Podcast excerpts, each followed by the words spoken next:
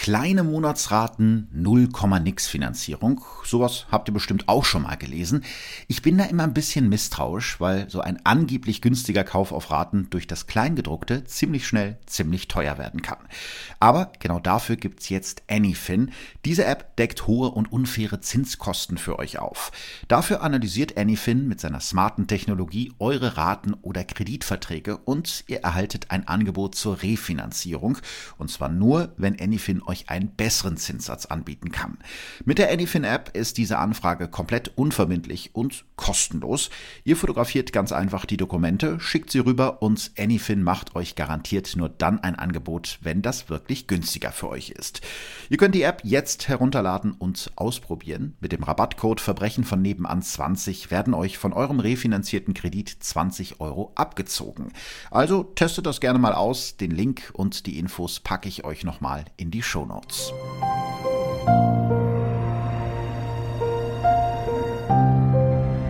Verbrechen von nebenan. True Crime aus der Nachbarschaft.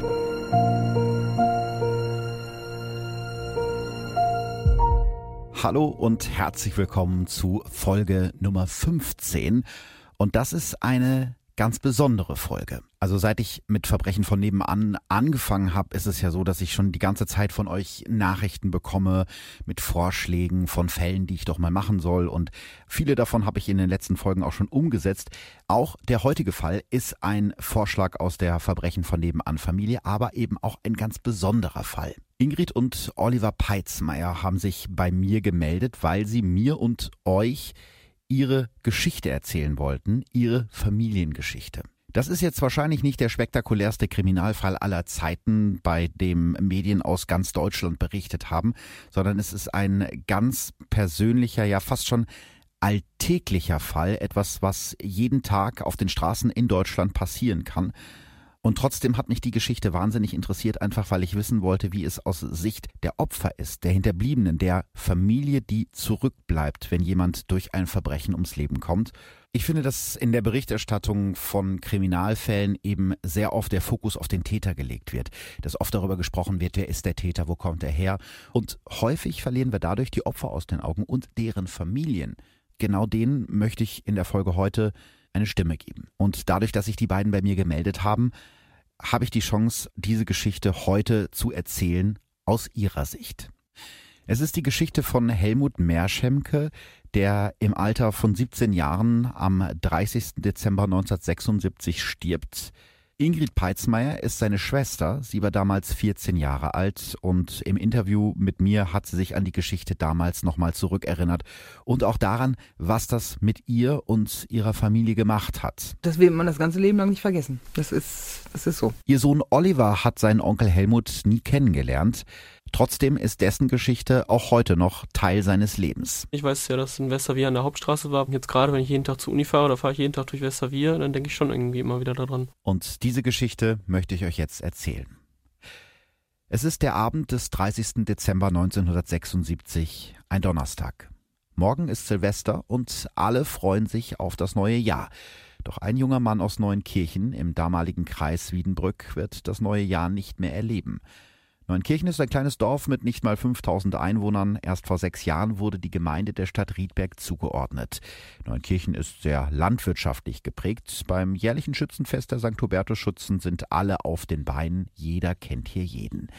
Der 17-jährige Schüler Helmut Meerschenke trinkt mit zwei Freunden in der Kneipe Grönebaum an der Westerwierstraße im Nachbardorf Westerwier eine Cola. Seine Schwester Ingrid erinnert sich so an ihren Bruder. Der wollte Sportlehrer werden, der hat Trainerschein gemacht. Der hat Fußballmannschaft trainiert, die Miniknamen, hatte eine Freundin seit längerer Zeit. Viele Hobbys hatte der, viele Freunde. Helmut und seine Kumpels spielen Karten.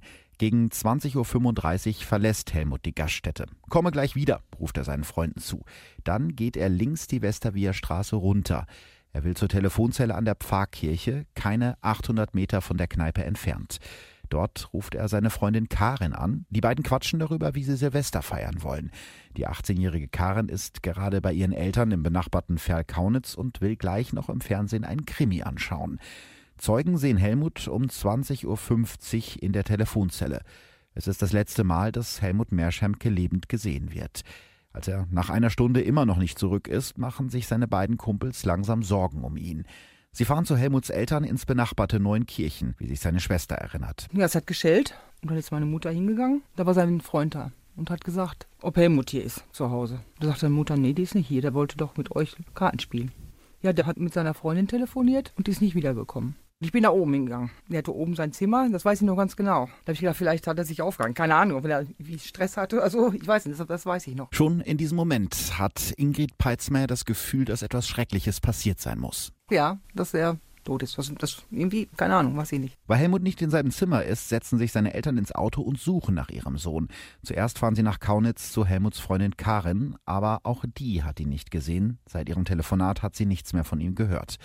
Währenddessen wollen Helmuts Freunde nicht einfach nur rumsitzen, sie machen sich zu Fuß auf die Suche nach ihrem Freund und suchen die verschneite Westerweher Straße ab. Und sie finden ihn. Helmut liegt 500 Meter von der Telefonzelle entfernt in einem Straßengraben mit dem Gesicht nach unten. Der herbeigerufene Arzt kann nur noch Helmuts Tod feststellen. Der 17-Jährige hat schwerste Kopfverletzungen, seine Rippen und seine Unterschenkel sind mehrfach gebrochen. Auf der Straße liegt seine zertrümmerte Brille. Die Polizei macht sich sofort auf die Spurensuche. Neben der zerstörten Brille finden die Polizisten mehrere Glassplitter, die zu Autoscheinwerfern gehören. Außerdem ziehen sich Schleifspuren durch den Schnee auf der Straße. Die Ermittler sind sich sicher, dass Helmut von hinten von einem Auto erfasst und mindestens 40 Meter mitgeschleift wurde. Seine Leiche liegt im Straßengraben wie Abfall. Der Fahrer ist einfach weitergerast. Währenddessen erfahren zu Hause Helmuts Geschwister von dem schrecklichen Unfall. Ja, das war schon Schock. Also meine anderen beiden Brüder und ich, wir haben gewartet, ja, auf Treppe ungefähr und ja, und dann kamen die rein, heulend und ja, da wussten ich schon, was los ist. Und die Polizei hat schnell eine Spur. Ein Zeuge, der irgendwie von der Sache weiß, gibt den Beamten den Tipp nach einem Mercedes mit Gütersloher Kennzeichen zu suchen und er weiß auch, wo sich der Wagen befindet. Kurze Zeit später entdecken die Ermittler das Auto, das zur Tatwaffe wurde.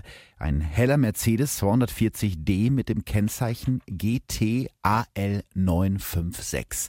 Der Wagen steht auf einem Bauernhof bei Herford in der Nähe der Autobahn. Scheinwerfer und Windschutzscheibe sind zersplittert. An der Stoßstange kleben Blut und Knochenteile. Aber wo ist der Besitzer des Fahrzeugs? Dank der Halteabfrage hat die Polizei schnell einen Namen. Der Mercedes gehört dem Installateur Bernhard K. aus Westerwier. In der Nacht können die Ermittler den Mann nirgendwo finden. Erst am nächsten Tag um 16 Uhr meldet sich Bernhard K. in Begleitung seines Anwalts auf der Polizeiwache von Sennestadt, mehr als 20 Kilometer von seinem Wohn- und dem Tatort entfernt. Aber sagen will Bernhard K. nichts. Er macht lediglich Angaben zu seinen Personalien. Ist er selber gefahren? Hat er in der Nacht getrunken? Auf all diese Fragen gibt Bernhard K. keine Antwort und für eine Blutprobe ist es rund 20 Stunden nach dem Unfall schon zu spät. Es wäre kein Alkohol mehr nachweisbar. Schon damals sagt einer der Ermittler, dieser Fall ist schwierig aufzuklären. Das kleine Dorf Neuenkirchen ist im Schockzustand. Fast jeder kannte Helmut, der mit seiner Familie am Ortseingang wohnt. Auch in der Neuenkirchener Sonntagsmesse ist der Tod von Helmut ein Thema. Lasst uns für den armen Jungen beten, sagt der Pfarrer in seiner Predigt. Am 5. Januar wird Helmut auf dem Friedhof in Neunkirchen beerdigt. Er war unser Stolz, sein Andenken ist immer bei uns, heißt es in der Todesanzeige, in der seine Eltern Rudolf und Anni und seine Geschwister Ulrich, Manfred und Ingrid um ihn trauern. Die hatten den ja nochmal aufgeschnitten, obduziert. Ich weiß noch, da hatte der eine Fliege hier, hatten sie ja ganz aufgeschnitten hier. Und ich weiß noch, wo meine Mutter so damals gesagt hat, der braucht keine Strafe kriegen, der muss nur sehen, wie der Junge hier liegt. Sagt Ingrid Peitzmeier und meint damit den Fahrer des Wagens. Wenn solche Verbrechen auf dem Land passieren, ist es oft so, dass die Täter und die Hinterbliebenen der Opfer sich kennen. Meine Mutter kommt aus Westerwien, die kannte die. Die kannte wahrscheinlich alle. Mehr als ein Jahr nach dem Tod von Helmut Meerschenke wird der Fall am 20. Januar 1978 vor dem Gütersloher Schöffengericht verhandelt. Die Staatsanwaltschaft wirft Bernhard K. fahrlässige Tötung und Fahrerflucht in einem besonders schweren Fall vor. Der Andrang der Zuschauer vor Gericht ist so groß wie lange nicht, denn das, was die Staatsanwaltschaft Bernhard K. vorwirft, liest sich wie ein schlechter Krimi. Bernhard K. wird in Gütersloh geboren. Zum Tatzeitpunkt ist er 42 Jahre alt, verheiratet und hat sechs Kinder im Alter von 12 bis 20 Jahren. Er leitet einen Sanitärbetrieb mit zehn Mitarbeitern, den sein Vater gegründet hat. Deshalb ist Bernhard K. am 30. Dezember auch mit seinen Mitarbeitern in der Westervia Ziegelei, wo seine Firma Installationsarbeiten durchgeführt hat. Die Stimmung ist ausgelassen, die Männer lachen und prosten sich zu, jeder trinkt etwas. Drei Flaschen Bier soll Bernhard K. zu diesem Zeitpunkt getrunken haben, erinnern sich Zeugen später. Auch Weinbrand soll im Spiel gewesen sein. Während Helmut Meerschenke etwa vier Kilometer weiter mit seinen Freunden in der Kneipe sitzt, löst sich die Runde in der Ziegelei langsam auf. Der Ziegeleimitarbeiter Alfons B. betätigt gerade die Stempeluhr, als Bernhard K. auf dem Hof in seinen hellen Mercedes steigt. Es ist exakt 20.48 Uhr. Zur gleichen Zeit hat Helmut drei Kilometer weiter das Gespräch mit seiner Freundin beendet und macht sich auf den Rückweg zu seinen Freunden in die Kneipe, bei denen er nie ankommt. Auf dem Weg von der Ziegelei nach Hause rast Bernhard K. die verschneite Westervier Straße entlang. Der Mercedes trifft Helmut Meerschenke von hinten mit voller Wucht, schleift ihn rund 40 Meter mit, bis sein lebloser Körper im Straßengraben landet. Der Fahrer fährt einfach weiter. Kurze Zeit später, gegen 21.30 Uhr, klingelt das Telefon von Privatdetektiv Leo L. in Herford. Der 38-Jährige hat früher beim Zoll gearbeitet, heute nimmt er als Privatdetektiv jede Menge Aufträge an, so auch diesen.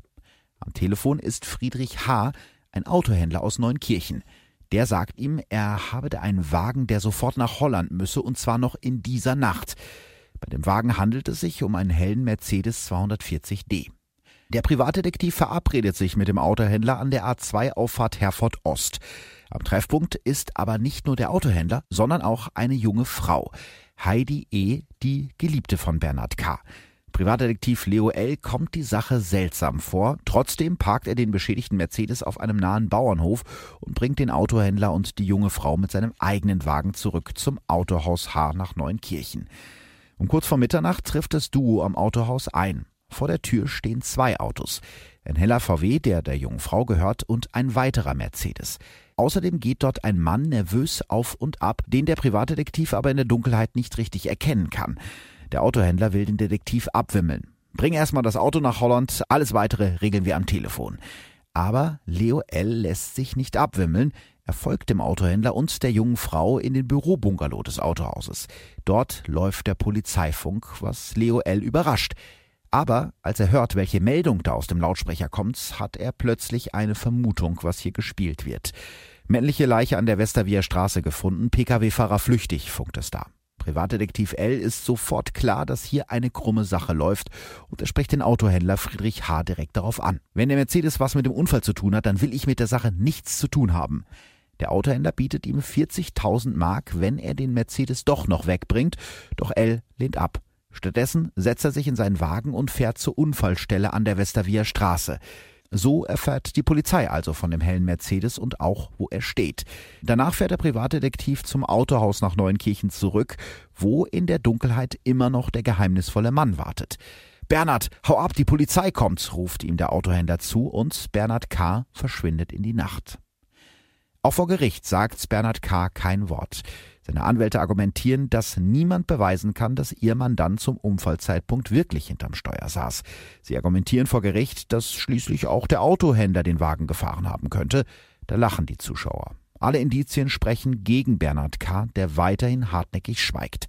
Der Staatsanwalt fordert vier Monate Gefängnis, eine Geldstrafe von 3600 Mark und anderthalb Jahre Fahrverbot. Der Anwalt der Nebenklage, der Helmuts Eltern vor Gericht vertritt, fordert vom Gericht ein deutliches Zeichen. Es passt Steinchen für Steinchen zusammen. Wenn Bernhard K. schweigt, dann hat er etwas zu verheimlichen. Richter Drewel sieht das ähnlich. Es ist erwiesen, dass Bernhard K. an dem Abend in seinen Wagen gestiegen ist. Wenige Minuten später passiert der Unfall. Wie soll in der Zwischenzeit jemand anderes als Fahrer in den Wagen gekommen sein? Nach sieben Stunden Verhandlung und 20 Zeugen fällt am Gütersloher Schöffengericht das Urteil. Bernhard K. wird wegen fahrlässiger Tötung und Fahrerflucht zu einer Geldstrafe von 4.300 Mark und damit mehr als die Staatsanwaltschaft gefordert hat, verurteilt. Außerdem soll er für vier Monate ins Gefängnis ohne Bewährung. In seiner Urteilsbegründung sagt der Richter, Bernhard K. habe sich nach dem Unfall in einer Art und Weise davongemacht, wie man sie sicherlich selten sieht. Das ist ein Fall, wo die Strafe auch verbüßt werden muss, sagt der Vorsitzende Richter. Auch für Ingrid Peitzmeier ist es unvorstellbar, dass sich der Mann einfach aus dem Staub gemacht hat. Das hat meine Mutter auch oft gesagt. Warum hat er nicht angerufen am nächsten Telefonhäuschen und äh, hat äh, Krankenwagen gerufen oder einen Arzt. Das haben die nicht gemacht. Außerdem ist es nicht das erste Mal, dass Bernhard K. mit seinem Auto Ärger mit der Polizei hat. Am 3. Mai 1976, also mehr als ein halbes Jahr vor dem tödlichen Unfall, bemerken zwei Polizisten auf Streife, wie der Installationsmeister gleich mehrere Verkehrsregeln missachtet. Er überfährt ein Stoppschild, biegt ab ohne zu blinken und rast unerlaubterweise über einen Parkplatz. Die Beamten folgen Bernhard K. bis vor sein Büro. Als sie ihn kontrollieren wollen, wendet er seinen Wagen so, dass einer der Polizisten zur Seite springen muss. Dann rast er davon. Erst auf einem nahegelegenen Bauernhof können die Beamten Bernhard K. in seinem hellen Mercedes stoppen. Er wehrt sich heftig, schlägt und tritt nach den Beamten. Trotzdem nehmen sie ihn mit auf die Wache. Bei einem Bluttest stellen sie fest, dass Bernhard K. getrunken hat. Zu diesem Zeitpunkt hat er rund 0,8 Promille im Blut. Seine Entschuldigung klingt komplett irre. Er habe an diesem Tag viel Bargeld dabei gehabt und die beiden Polizisten für Räuber gehalten, die ihn überfallen wollten und sei deshalb geflohen. Das Gütersloher Schöffengericht glaubt ihm diese Räuberpistole nicht und verurteilt ihn zu einer Geldstrafe von 2000 Mark und einem dreimonatigen Fahrverbot. Also wenn man sich jetzt vorstellt, dass dieses Fahrverbot vielleicht in eine andere Zeit gefallen wäre oder das Urteil härter ausgefallen wäre, dann würde Helmut Meerschemke heute noch leben. Auch Bernhard K.'s Kumpel, der Mercedes-Händler Friedrich H., hat noch mehr auf dem Kerbholz. Am 7. Juli 1978, also anderthalb Jahre nach der Todesfahrt von Westerwier, kommt Friedrich H. wieder mit dem Gesetz in Konflikt. Am Morgen des 6. Juli verlässt der 34-Jährige das Finanzamt Wiedenbrück. Offenbar hat er dort keine guten Nachrichten bekommen, denn ab da kann er sich laut eigener Aussage an nichts mehr erinnern. Ein Angestellter fährt ihn von Wiedenbrück ins benachbarte Dorf Lintel, wo er sich mit einem Kollegen trifft. Danach zieht Friedrich H. mit seinem damaligen Lehrling weiter zum Landgasthof Pöppelbaum in der Dorfmitte. Dabei fließen Unmengen an Alkohol. Später wird die Polizei bei ihm einen Blutalkoholwert von fast drei Promille feststellen. Irgendwann bestellt sich der Autohändler ein Taxi, das ihn nach Hause ins sechs Kilometer entfernte Neunkirchen bringen soll. Zur Bezahlung drückt er dem Fahrer einen 100-Markschein in die Hand. Als der Fahrer den Schein wechseln will, reißt Friedrich H. ihm den Hunderter wieder aus der Hand und schlägt ihm unvermittelt mit der Faust ins Gesicht. Der Fahrer ruft die Polizei, die den Autohändler in der Kneipe festnimmt. Der wehrt sich heftig und beschimpft die Polizisten als Affen, Schweine und Bullenpack. Noch auf der Polizeiwache greift der völlig betrunkene Autohändler einen Beamten an. Deshalb steht Friedrich H. kurze Zeit später auch vor dem Gütersloher Schöffengericht, nicht zum ersten Mal. Schon vorher ist er wegen Lohnsteuerhinterziehung, Trunkenheit am Steuer und Fahren ohne Führerschein verurteilt worden. Die Staatsanwaltschaft legt das Verfahren wegen des Überfalls auf den Taxifahrer mit dem Verfahren zur Todesfahrt von Westerwier zusammen und wirft H. außerdem die Vertuschung einer Straftat vor. Vor Gericht sagt der Autohändler, dass er in der Nacht, als Helmut Meerschenke starb, gar nicht geahnt hat, wie schlimm der Autounfall seines Freundes Bernhard K. wirklich war. Erst durch den Privatdetektiv Leo L. habe er erfahren, was wirklich hinter dem kaputten Mercedes steckt. Das Gericht glaubt ihm. Das finde ich absolut unglaublich, denn aus den Zeugenaussagen wissen wir, dass der Mercedes komplett verbeult war und dass an der Front sowohl Blut als auch Knochensplitter waren. Also wie kann ich da glauben, dass da nicht wirklich was Schlimmes passiert ist? Aber gut, das Gericht hat's ihm offensichtlich geglaubt. Vielleicht hat auch äh, ein bisschen geholfen, dass seine Verteidiger Zweifel an seiner Schuldunfähigkeit aufgeworfen haben, denn Friedrich H. hat 1972 einen schweren Motorradunfall gehabt, bei dem er angeblich Hirnschäden davongetragen hat, die bei ihm zu Erinnerungslücken führen. Trotzdem verurteilt das Gericht Friedrich H. wegen des Überfalls auf den Taxifahrer und seiner Rolle bei der Todesfahrt von Westerwier zu einer Geldstrafe von 13.500 Mark. Währenddessen will sein Kumpel, der Todesfahrer Bernhard K., sein Urteil nicht akzeptieren. Seine Verteidiger legen Berufung ein. Der Fall kommt am 7. Juni 1978 vor das Bielefelder Landgericht. Das bestätigt allerdings das Gütersloher Urteil.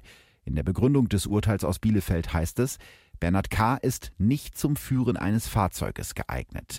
Das Landgericht erwähnt in seiner Begründung außerdem das Ermittlungsverfahren gegen Bernhard K. wegen des Widerstandes gegen die beiden Polizisten aus dem Mai 1976, das zu diesem Zeitpunkt noch nicht abgeschlossen war. Ihr erinnert euch diese etwas seltsame Räuberpistole, wo er angeblich gedacht hat, dass er überfallen wird.